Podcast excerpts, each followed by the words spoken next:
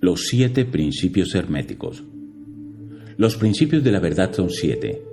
El que comprende esto perfectamente posee la clave mágica ante la cual todas las puertas del templo se abrirán de par en par. El Kibalión. Los siete principios sobre los que se basa toda filosofía hermética son los siguientes.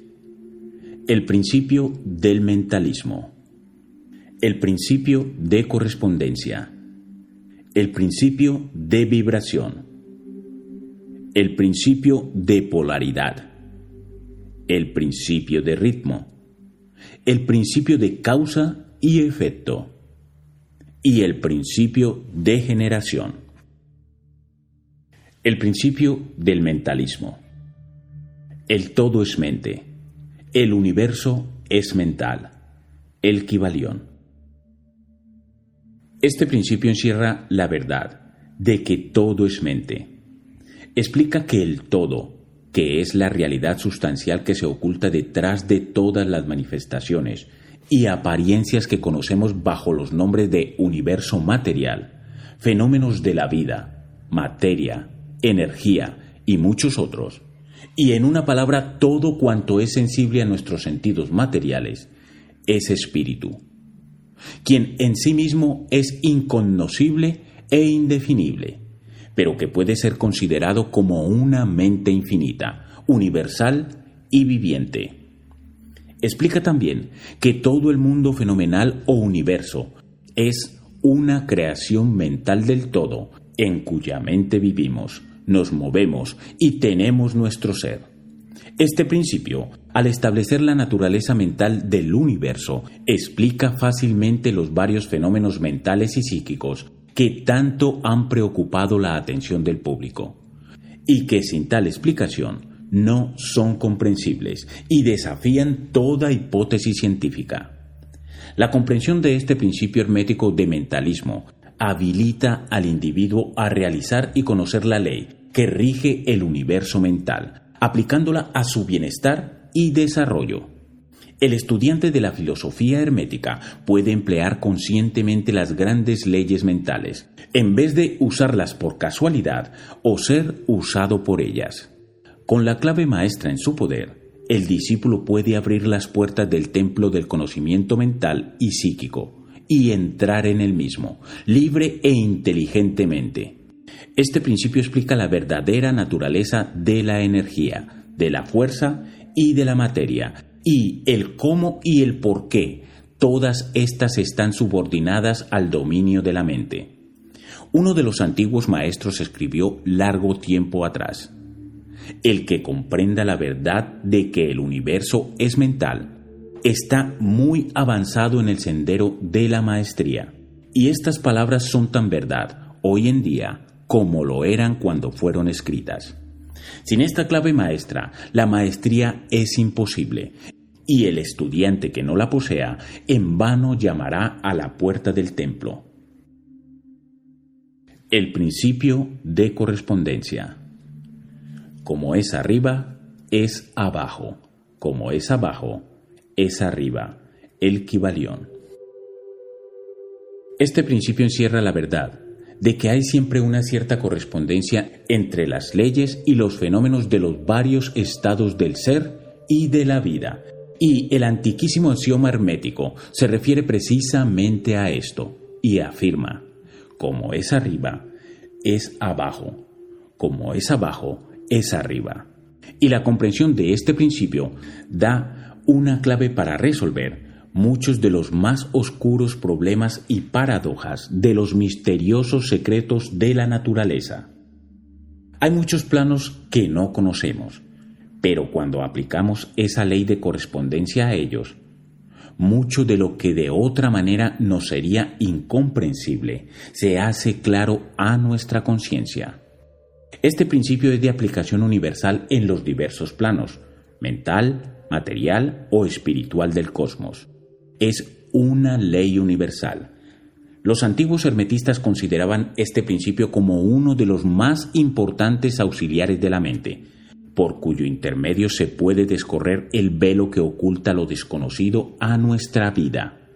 Su aplicación puede desgarrar un tanto el velo de Isis, de tal manera que nos permita ver, aunque más no sea, algunos de los rasgos de la diosa.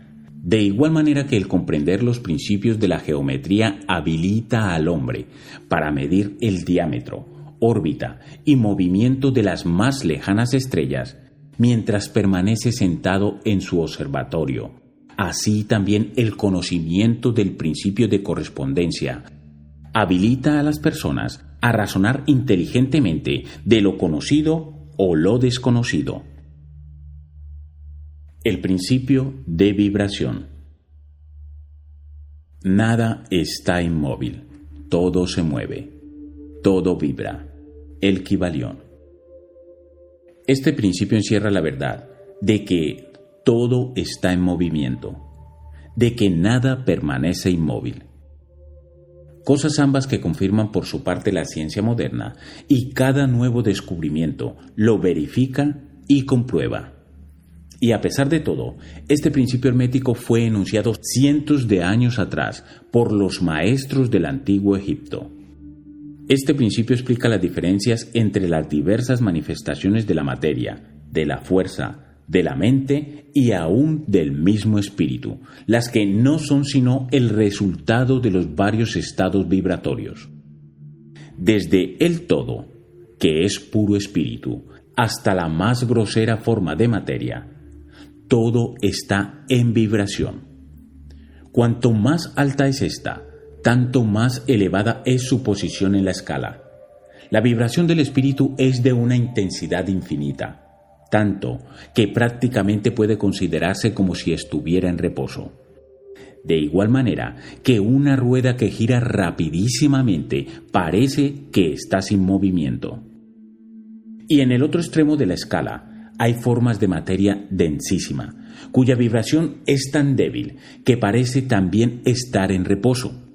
Entre ambos polos hay millones de millones de grados de intensidad vibratoria, desde el corpúsculo y el electrón, desde el átomo y la molécula, hasta el astro y los universos. Todo está en vibración. Y esto es igualmente cierto en lo que respecta a los estados o planos de energía o fuerza, la que no es más que un determinado estado vibratorio, y a los planos mentales y espirituales. Una perfecta comprensión de este principio habilita al estudiante hermético a controlar sus propias vibraciones mentales, así como las de los demás. Los maestros también emplean este principio para conquistar los fenómenos naturales. El que comprenda el principio vibratorio ha alcanzado el centro del poder, ha dicho uno de los maestros antiguos. El principio de polaridad. Todo es doble, todo tiene dos polos, todo su par de opuestos. Los semejantes y los antagónicos son lo mismo. Los opuestos son idénticos en naturaleza, pero diferentes en grado. Los extremos se tocan. Todas las verdades son medias verdades. Todas las paradojas pueden reconciliarse. El Kibalión. Este principio encierra la verdad de que todo es dual. Todo tiene dos polos. Todo su par de opuestos afirmaciones que son de otros tantos axiomas herméticos. Explica y dilucida las antiguas paradojas que han dejado perplejos a tantísimos investigadores y que literalmente decían, la tesis y la antítesis son idénticas en naturaleza, difiriendo solo en grado. Los opuestos son idénticos en realidad, diferenciándose en su gradación. Los pares de opuestos pueden conciliarse, los extremos se tocan. Todo es y no es al mismo tiempo. Toda verdad no es sino media verdad. Toda verdad es medio falsa. Este principio explica que en cada cosa hay dos polos, dos aspectos, y que los opuestos no son en realidad sino los dos extremos de la misma cosa, consistiendo la diferencia simplemente en diversos grados entre ambos. El calor y el frío, aunque opuestos, son realmente la misma cosa, consistiendo la diferencia simplemente en diversos grados de aquella. Mirad un termómetro y tratad de averiguar dónde empieza el calor y dónde termina el frío. No hay nada que sea calor absoluto en realidad, indicando simplemente ambos términos, frío y calor, diversos grados de la misma cosa, y que ésta se manifiesta en esos opuestos, no es más que los polos de eso que se llama calor, o sea, la manifestación del principio de la polaridad que nos ocupa. El mismo principio se manifiesta en la luz y la oscuridad, las que en resumen no son sino la misma cosa, siendo ocasionada la diferencia por la diversidad de grado entre los dos polos del fenómeno. ¿Dónde termina la oscuridad y dónde empieza la luz? ¿Cuál es la diferencia entre grande y pequeño? ¿Cuál entre duro y blando? ¿Cuál entre blanco y negro? ¿Cuál entre alto y bajo? ¿Cuál entre positivo y negativo? El principio de polaridad explica esta paradoja. El mismo principio opera de idéntica manera en el plano mental. Tomemos por ejemplo el amor y el odio dos estados mentales completamente distintos aparentemente, y notaremos que hay muchos grados entre ambos, tantos que las palabras que nosotros usamos para designarlos, agradable y desagradable, se esfuman una en la otra, hasta tal punto que muchas veces somos incapaces de afirmar si una cosa nos causa placer o disgusto. Todas no son más que gradaciones de una misma cosa, como lo comprenderéis claramente por poco que meditéis sobre ello. Y aún más que esto, es posible cambiar o transmutar las vibraciones de odio por vibraciones de amor, en la propia mente y en la mente de los demás, lo que es considerado como lo más importante por los hermetistas. Muchos de los que estáis escuchando habréis tenido experiencias en vosotros mismos y en los demás de la rápida e involuntaria transición del amor en odio y recíprocamente. Y ahora comprenderéis la posibilidad de efectuar esto por medio del poder de la voluntad, de acuerdo con las fórmulas herméticas. El bien y el mal no son sino los polos de una misma y sola cosa. Y el hermetista comprende y conoce perfectamente el arte de transmutar el mal en bien, aplicando inteligentemente el principio de polaridad. En una palabra, el arte de polarizar se convierte en una fase de la alquimia mental, conocida y practicada por los antiguos y modernos maestros herméticos. La perfecta comprensión de este principio capacita para cambiar la propia polaridad, así como la de los demás, si uno se toma el tiempo y estudia lo necesario para dominar este arte. El principio de ritmo. Todo fluye y fluye. Todo tiene sus periodos de avance y retroceso. Todo asciende y desciende.